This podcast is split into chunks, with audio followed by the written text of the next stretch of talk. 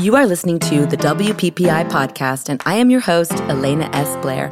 I am a Seattle-based family and newborn photographer, and I've been in the biz for 13 years. I attended my first WPPI conference 11 years ago, and I can say without a doubt that it changed my art, my business, and my life. I wholeheartedly believe in community over competition and know that I grew my community because of WPPI. We are going to bring you real conversations with industry experts to share their journey, passion, and knowledge with you.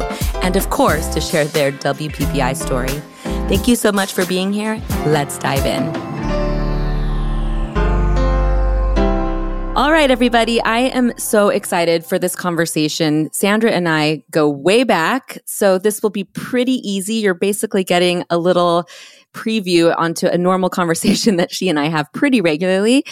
Sandra, I can't believe that I get to talk to you on a podcast about WPPI because I know that this conference has a special place in your heart as well. How are you doing? Happy New Year. Happy New Year to you. I know. I'm so excited about it. I was actually thinking about it today, before logging on to talk to you about how we have kind of come up in WPPI together. So it's really fun to be able to have this conversation with you. I know. It's kind of full circle, isn't it? Yeah. Well, one thing that I want to start with is I want you to tell me a little bit about, or I guess I should say tell our audience a little bit about your story, because in our industry, one thing that is unfortunate is that people don't last. And that's a horrible thing to say. That's not very uplifting, but it's the reality of the industry that we in. There's a lot of turnover. You, however, have been in this business for over 20 years. I think it's no secret. Anyone that knows our relationship knows that I will say, you're not just one of my best friends. You are a mentor to me. And so what can you share about your journey and how you have made it not only last that long, but you have thrived for 20 plus years. So can you tell us a little bit about your journey? Yeah. So 2023, I'm going into my 24th year of business. What? And even saying that out loud, it blows my mind. Yeah. Wow. I know, right? When I started, I certainly didn't think that was going to be the case. So I started like a lot of photographers do, honestly. And that was sort of by accident. I was a kindergarten teacher at the time. And even though I had a full-time job as a teacher, I was really struggling to make ends meet. And actually, my first year of teaching, I qualified for food stamps, which is really sad. And I was in a school that had a lot of new teachers in it. I was in kind of a hard neighborhood, and most of the teachers there had a second job, and most of them waited tables or cocktailed or something like that. And I was teaching kindergarten, which is exhausting, right? So at the end of the day, there was no way I had the energy to go out and wait tables or cocktail or something. So I didn't want to do that. And, but I desperately needed to be making more money. And so about that same time, I had taken some maternity photos of my friend Ginger when she was pregnant with her first baby, just kind of a lark, it was the 90s and we were all still really reeling from that beautiful Annie Leibowitz photo of Demi Moore that kind of launched the maternity industry, And so we had taken some pictures like that of her, and she loved them.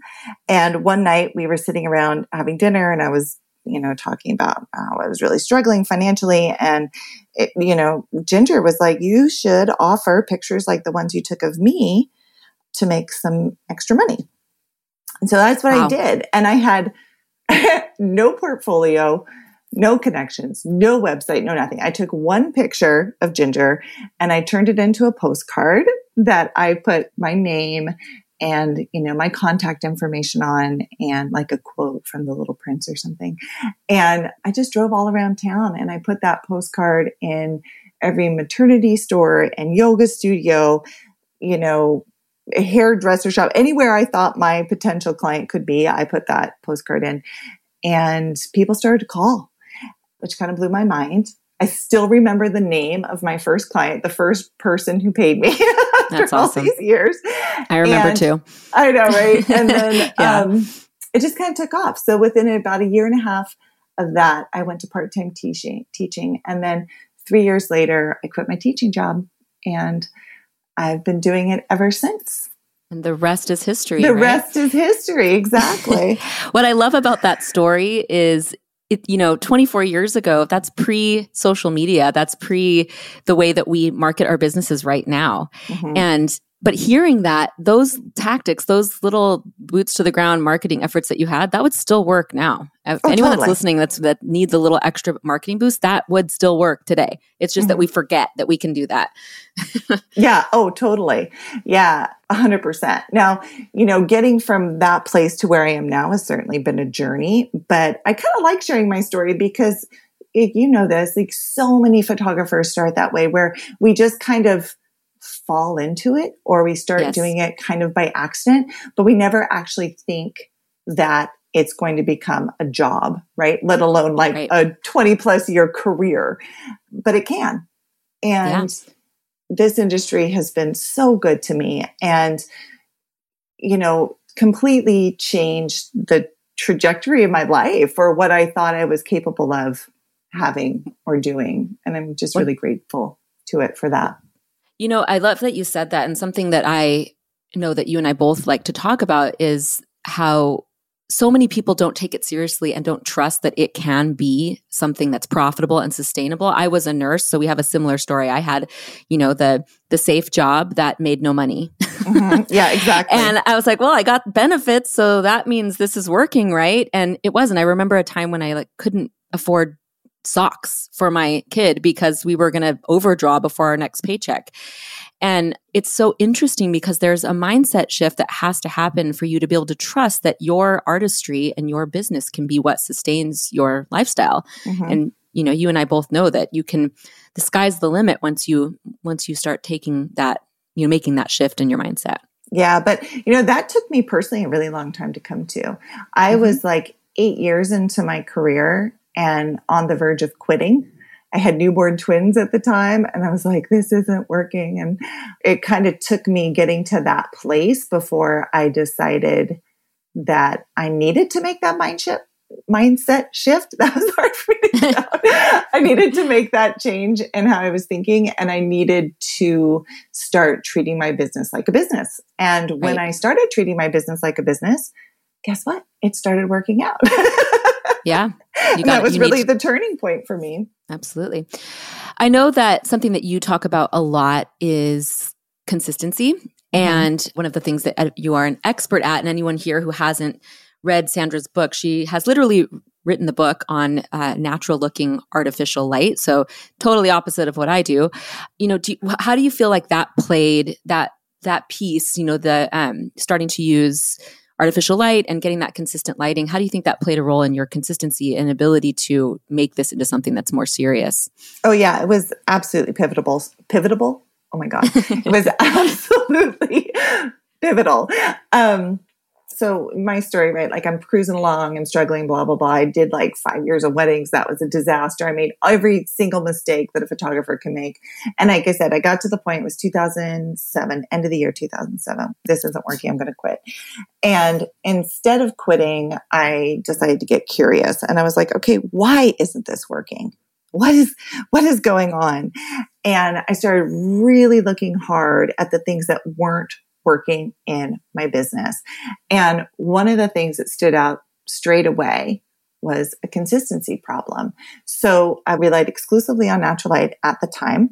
I had started out as a film photographer, right? Because I started in the 90s. So everybody was a film photographer. And then I had moved to digital, but it wasn't really working for me. I wanted to go back to film, but I also knew that, you know, relying exclusively on natural light when you're living and working in Seattle, Washington, as a film photographer, you know, was really a challenge. And that challenge was causing inconsistency in my work. So the work that I would produce, you know, in the summer months when I had plenty of light looked a lot different than the work I was able to produce in November when it's dark by 3:30 in the afternoon, you know? Did you have a studio at that time as well? I did, actually. Okay, you did. But I was new to it. So I'd had an in-home studio for a long time. And then when my twins were born, I realized I couldn't have an in-home studio, right? Like I had a session at my in-home studio and the boys were with a babysitter and I could hear them and like they were crying and I could hear, you know, like my milk was coming in because I could hear them, like it was awful. Yeah. And I was like, okay, this isn't going to work. So I got into a studio outside my home in 2008. So that's kind of like when this shift started, but you know, 2008. So I was trying to reboot my business. I was moving into a new studio. I was realizing I had all these inconsistency problems. I was starting to get the idea that I needed to learn how to use artificial light. I was trying to save my business just as the recession was happening in 2008. So it was certainly like a nail biter couple years. But that whole journey did bring me to developing this system that I now use and have taught, you know, thousands of photographers how to create that natural light look with a strobe and a flash. Because prior to that, everything I found on using artificial light made it look really complicated. I didn't want that. It made, you know, resulted in images that looked like they were taken with studio lighting, which is beautiful and, you know, can be a style in and of itself, but that's not what I wanted. I wanted something that looked like the window light that I would get on a perfect day because I wanted consistency, right? Like I wanted the pictures that I was taking in November just to look like the pictures I was taking in July when I had enough light coming through my windows. Mm-hmm. And so that's what I started working on developing. And that's what I created. And when I finally got it and I was able to really get comfortable with it and start doing it consistently, that's when everything changed in my business, because that consistency piece is so important, right? Your clients need to be able to trust you. They need to be able to look at your portfolio and know that if they hire you and pay you, they're going to get that kind of work from you. And Studio Light gave me the confidence and the skills to be able to do that for people. Amazing. What I think is so incredible about our industry, if you're listening and wondering if you need to use studio light, is that you can do it the way that calls to you. Mm-hmm. Where I don't know how to use studio lights or even own a flash, but I have, you know, designed my business as such to be really busy during the months when it's okay and slower during the other months where yours is much more, you know, it's evenly distributed. Yeah. So and if for those of you that don't know this as well, Sandra and I live in Seattle, Washington, both of us. So we always say, you know, it's awesome because we are best friends and literally competing for the same clients, and it doesn't matter. We're both thriving because we have different brands. You know, we have different client bases. So anyway, I love that. I love that about your story. And I think that it's absolutely true that your light looks like natural light. I think people probably think you have a natural light studio, I think, until they know who you are, but. Oh, they do. Like I have clients who come in all the time who are kind of surprised when they walk in, and it's like kind of a dark studio. My studio isn't like a traditional studio. It used to be a doctor's office before I took it over. So it doesn't look like what I think people think it's going to look like. And then I had like the strobe set up, and my clients all the time are like, oh, I thought everything was just window light. Like, surprise. Yeah. Awesome. That's so cool. So I want to shift gears a little bit and talk about WPPI for a minute, because I know that, you know, as I said in the beginning, we both have a little bit of a WPPI story, and I want to hear yours. I want you to tell me a little bit about your WPPI story. Oh, I love WPPI. Me too. It's a soft spot in my heart. Yeah. I know. So it's funny because for years and years and years and years, I was really afraid of WPPI. And I don't know. I think that's kind of common, you know, when I talk to people, because it just seemed so big. It seemed untouchable, you know. And the first time I went to WPPI, I was actually asked to come by Richard Photo Lab, which is the lab I use for my film. And they had asked me to come and speak at their booth. And so I was like, okay, here I go. And I was just blown away. You know, I was always like so afraid of it, and it seemed so untouchable. And then I got there and it was so fun, and people were so warm and so welcoming.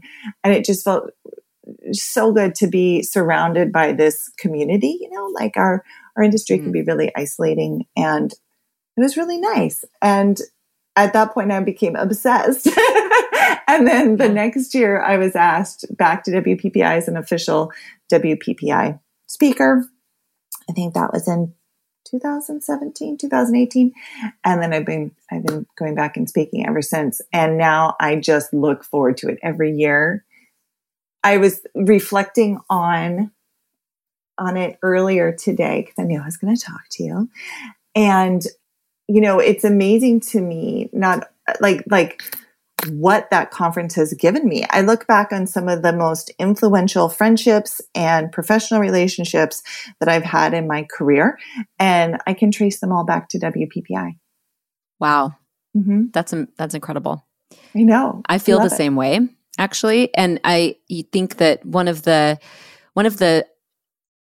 surprising things about a big conference like that is that you make those connections in the social settings that surround it. So yes, the conference is big and sometimes it's like, you know, a little bit overwhelming, but there's all these opportunities to meet people that you would never meet in real life. And there is, I think that last year, for example, to me anyway, and I think maybe you felt this way as well, I had thought, you know, we've been doing so much online, like maybe we can do all of this online. And then when we got together all in that room last year, I was like, nope, irreplaceable. Nope. Yeah. No, it's I remember my first year at WPPI, I was at a party, you know, one of the get-togethers, and literally like bumped my booty into Kelly Brown. And I was like, I just bumped into Kelly Brown. It was like amazing.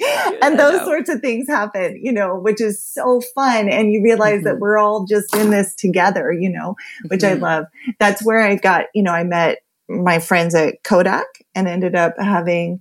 You know, I ended up with a year-long project I did with them. I was asked to be on the beta team for when they released Ektachrome, you know, like all these, you know, amazing experiences with Kodak that I got from WPPI. It's where I met my publisher that then led to my book, you know, like all these incredible experiences, like lifelong friends. And I love that conference. I think another really awesome thing about it as well is simply the expansion of being able to see like our industry is thriving, you know, and you can kind of get in your own little silo at home. And if things aren't going exactly how you want, or even if they are and you're feeling burnt out, I don't know, the whole gamut of owning your own business, but you go into this little or big, you know, community and you're like, wow, we have this beautiful, thriving industry. And I always come back so inspired. I do too. And the other thing I want to say to that too is I think sometimes, I don't know, like people love to talk about the photography industry, about how it's so cutthroat and it's all competitive. And you go to WPPI and you realize that's not true. Like we have a thriving industry, a thriving community full of people who just really want to help each other, that are there to support each other. And, you know, that feeling, like seeing that, you know, is reason enough to go to the conference because it's so inspiring and it feels so good. Absolutely. You know, that brings me to a question I want to ask you. And that is, you know, I know that you and I both know that in order to really thrive in our industry, you have to have a community behind you, right? Like 100%. I think I went a couple years before I realized that, and I was drowning. And as soon as I, you know, found that community, things changed. But I want you to tell me a little bit about how you found your community in our industry and how have you cultivated that, I guess? Gosh, that's a really good question. So important, right? It's like so community important. Is everything. Yeah. Yeah. And I think at the beginning of my career, I definitely had that mindset that you couldn't share, you couldn't talk, you know, like that. You got to play your cards close to the chest. It's not who I am as a person. And so that was really hard for me and I didn't like it. And I think it kept me playing small.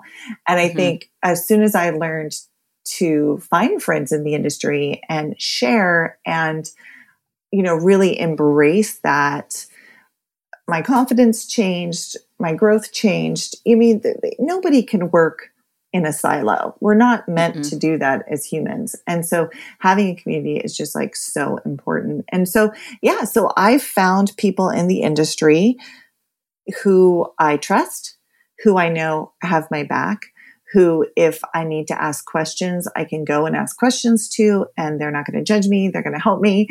And I keep those people close. Right. You know, what it makes me think of is you're saying, you know, there are so many people in our industry that want to hold all of their secrets close to their chest. That, I mean, I feel like there's some bullying that goes on. We don't need to get really into that. But what I think that the reason that people do that is that lack mindset. They're afraid they're going to be copied. And why I'm saying that is you and I have both been copied pretty blatantly. Mm-hmm. And so, which I want to ask you, how do you deal with that? How do you deal with what? Because you're pretty transparent. I know I'm really transparent. I'm just like, whatever, here it is. This is what I do. And how do you deal with that emotion of being, or I don't know if emotion is the right word, but when you know somebody has copied you? Well, you know, I you know this. I talk about this all the time. This is like at the core of my business philosophy. I've said it on stage 1,000 times since I started speaking on stages back in 2016. You are the only person in the entire world on the planet who can see and capture something the way you see and capture it. The reality is, it is impossible for two people to see something the exact same way. It just isn't.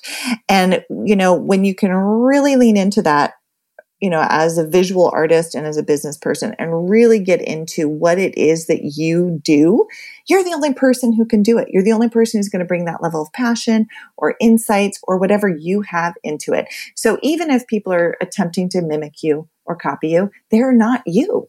Yeah. And so they're never going to be you. And so when that has happened to me in the past, and it happens to me all the time, I just bless and release because they're not me. And so they're going to be on their journey. And what I also know is that the real secret to success is figuring out what you do and just doing it fearlessly. And, you know, what I would say to people who do feel the need to mimic or who do feel the need to quote unquote be inspired, you know, other people, like be inspired, learn from other people, all that. Yes, yes, yes, yes. But at the end of the day, the real magic is going to come in your work and in your business when you can, you know, really get in touch with that thing that you do. What do you do? What is your voice? You know, what is your take on something and really lean into it? Yeah. We're all standing on the shoulders of giants, right? That's the quote. I don't remember who said it, but it's so true.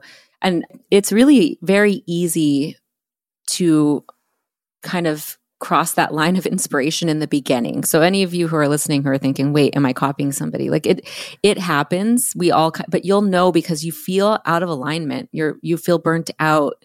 You don't feel inspired. And that's because you've probably lost sight of what you do, lost sight of who you are as an artist. Yeah. The real magic in business and in art is really getting in touch with your voice and your calling. I mean, it changes everything. Like that's what, you know, like I feel like that's even how I like came to my style, which is very distinctive. You know, like it's how I came to my lighting style is I just put on blinders. I got to a point in 2008, 2009, when I was making all these changes where I just didn't, I mean, intentionally, I didn't look at anybody else's work. I didn't engage with, you know, anybody else's business. I just put on blinders and focused like a laser at figuring out what do I do? What is my style? What is the light I like? How am I going to create that? How do I want my work to look? And my work is really different. You know, I work in studio, but I don't pose babies. It's weird. I use film, but I use artificial light. My artificial light doesn't look like artificial light. There's a lot of weird things that make up my brand, but it's my brand because I was able to put on those blinders and just like really focus on it. And I think that's the magic. That's like figuring that part out is so important. Mm-hmm. After I've coached somebody or worked with someone, sometimes they'll say, okay, now who should I go be coached by? Or now what should I do? Or who are you inspired by? And I always say, like, take a minute now and coach yourself. Like, take a minute and look now trust that you have the knowledge that you need to implement and make your own, you know, your own art, your own vision, whatever. There has to be a balance there. All of us, if you're listening to this podcast, you're the type of person that is into personal development and wants to better yourself. And we're all that way. But there is a time when you have to just, like you just said, Sandra, put those blinders on and really look inward and start really being your true self, as trite as that sounds. Mm-hmm. No, like find your bliss. Yeah. Yeah. Hashtag. It's so, so true. All right. So that back to the community piece though, I, you know, With WPPI being such a big event, would you give anyone any advice on how to make sure that they are making those connections when they're there? Mm-hmm. Don't be afraid to talk to people. You know, I've met wonderful people that have become friends who have come up to me to talk to me after one of my talks or, you know, on the show floor or whatever. You know, we're all in this together. And don't be afraid to go up and shake a hand, or if you accidentally bump into Kelly Brown, say, hi, Kelly Brown, I love you, or whatever, you know, like I think, all of that is so important. So just, you know, get out there, go to the parties, go, you know, walk the show floor, talk to people, shake hands, you know. Yeah. The show floor is my favorite. Oh, I love the show floor. Yeah, me too. Okay. So I want to ask you a couple more questions. I could keep this conversation going, but so what would you say to somebody, and I think you've kind of said it, but I want you to, you know, put it into a little piece of advice here. What would you say to someone who was just starting this journey as a photographer? Okay. You're just starting. If feel free to elaborate. Yeah. Okay. You're just starting, you know, like I said, spend some time figuring out what you do. This is a process. It doesn't happen overnight, but start paying attention to the way you were shooting before you ever thought you would be a professional photographer. That's some really good clues there. What are you drawn to? What are your perspective? You know, like, what do you love? What kind of light do you love? How do you photograph people? You know, for myself, as an example, I went to France the first time when I was 17 with part of the French group, right? And we were all sitting in front of the Louvre, in front of the pyramids, and everybody's taking pictures. And when we all got our pictures back, my pictures were all of people's faces, not the pyramids, not the Louvre, not Paris. I was tight pictures of people's faces. That's a clue. I'm a portrait photographer. I love people. Mm-hmm. So pay attention to little things like that. Get help where you need it. You know, you can fast track your career by taking a really good class, by getting mentoring, by, you know, reaching out to other photographers. So do that. You know, there's no shame in that. That's like, take advantage of it. Go to things like WPPI. Oh my God, I can't talk today. Go to things like WPPI. Learn from people you respect and admire who are in a position where you want to be eventually, you know? And build your tribe. Like, make sure you have people who've got your back, that you have a good community so that you can ask questions, that when you're feeling scared or you're in that, you know, imposter syndrome storm, you can have somebody talk you down from that. Those are my, I guess those are three pieces of advice. Sorry. Good. Yes. And Sandra and I talk each other down from imposter syndrome all the time. So just so you know, it comes with the territory when you are in business for yourself, in a creative business that is as personal as photography. I believe photography is very personal. Some people will argue against me, but I think you're putting a little piece of yourself into every piece of art that you share with the world. It's really easy to feel like you're an imposter. And there's a lot of talent in our industry, you know, but that's the antidote to that is to have people in your corner. Totally. So, it's a totally comes with the territory though, however. Yeah. All right. Awesome advice. Okay. So what I want to ask you now is, what is one thing that you can't live without in your photography business? That's a hard question. Yeah. You can say maybe a few things. Okay. My knee-jerk reaction is to say, I can't live without my lights and my film, right? Like, I feel like those two things together are really like the Sandra Coan brand. Mm-hmm. I know how to work with natural light. I did it for the first 12 years of my career, right? Like, I know how to work with a digital camera, but I just like love my work and I love the look I get using film and studio lighting. And yeah, those are the two things. You know, I think that people listening might hear the film word and think, what? We haven't even talked about that. I know. So and we have some time. So I actually would love for you to maybe, I don't know if you can simplify it, but maybe demystify the world of film. Obviously this is how we all started. I started with a film camera in, you know, my early 20s in college, but I don't use film now, just to be clear. I am a digital photographer, but I want you to talk about that a little bit, because I think people think of all the negatives, like how, no pun intended, but how expensive it is, and those of us that are digital photographers are very much reliant on that instant gratification of seeing what the photo looks like immediately. So talk about your film, like your right. choice. Why I still use film in 2023? I get that question all the time. Like, why in the digital age, digital cameras are so good now, why do you still use film? I mean, at the end of the day, I'm just kind of basically lazy. Like, I feel like it's easier. The opposite of what a lot of people think. People don't think it's easier. So how is film easier? Because you just shoot it in camera the way the Lord intended and you're done. Like, I can just shoot it in camera and then I send it to my lab and it comes back and it's perfect. But okay, why I love shooting film. First of all, when it comes to film stocks or whatever, I can get really dorky, but in a nutshell, there's no universal standard for color film. So what that means is that each film stock is a little bit different. So Portra 160 is a little bit different from Portra 800 or Portra 400 or. So in that way, a canister of film is sort of like a digital, what are those called? Like a preset or an action? You. Yeah. Okay. It's like a digital preset, right? Like each canister film is like a digital preset. And so in that way, I have a lot of creative choice over the tones I'm going to get.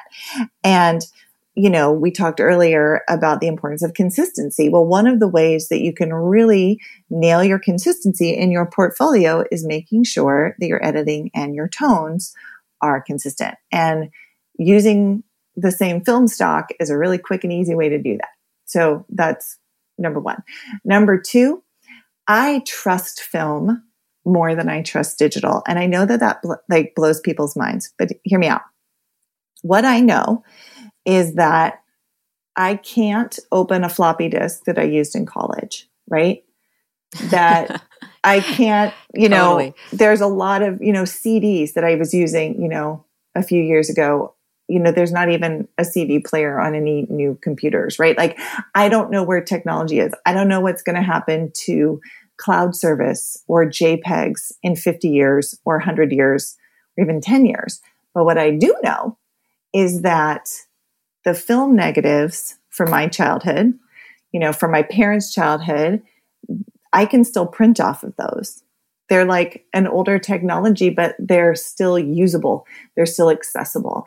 And from an archival perspective, like as a photographer, I feel like I'm a historian and that I am an archivist for the families that I work with. And I trust the medium.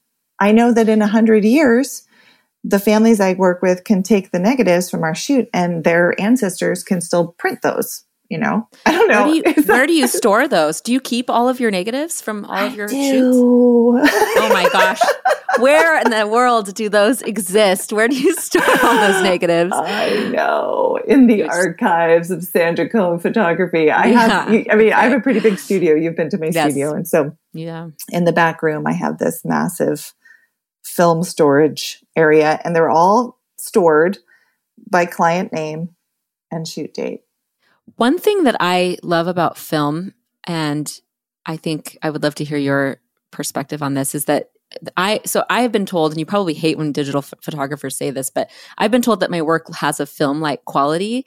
And I think it's because I'm not obsessed with that, like, tack. This is the word that digital photographers love, tack, sharp, over-sharpening. The digital photos literally don't look real. Like, the people have lost the softness of their skin and the texture of their skin. And I know that this is obviously a stylistic choice. If you want to do that and that works for you and that's what people are coming to you for, amazing. Like, there is a market for everyone. But I really appreciate the softness of film.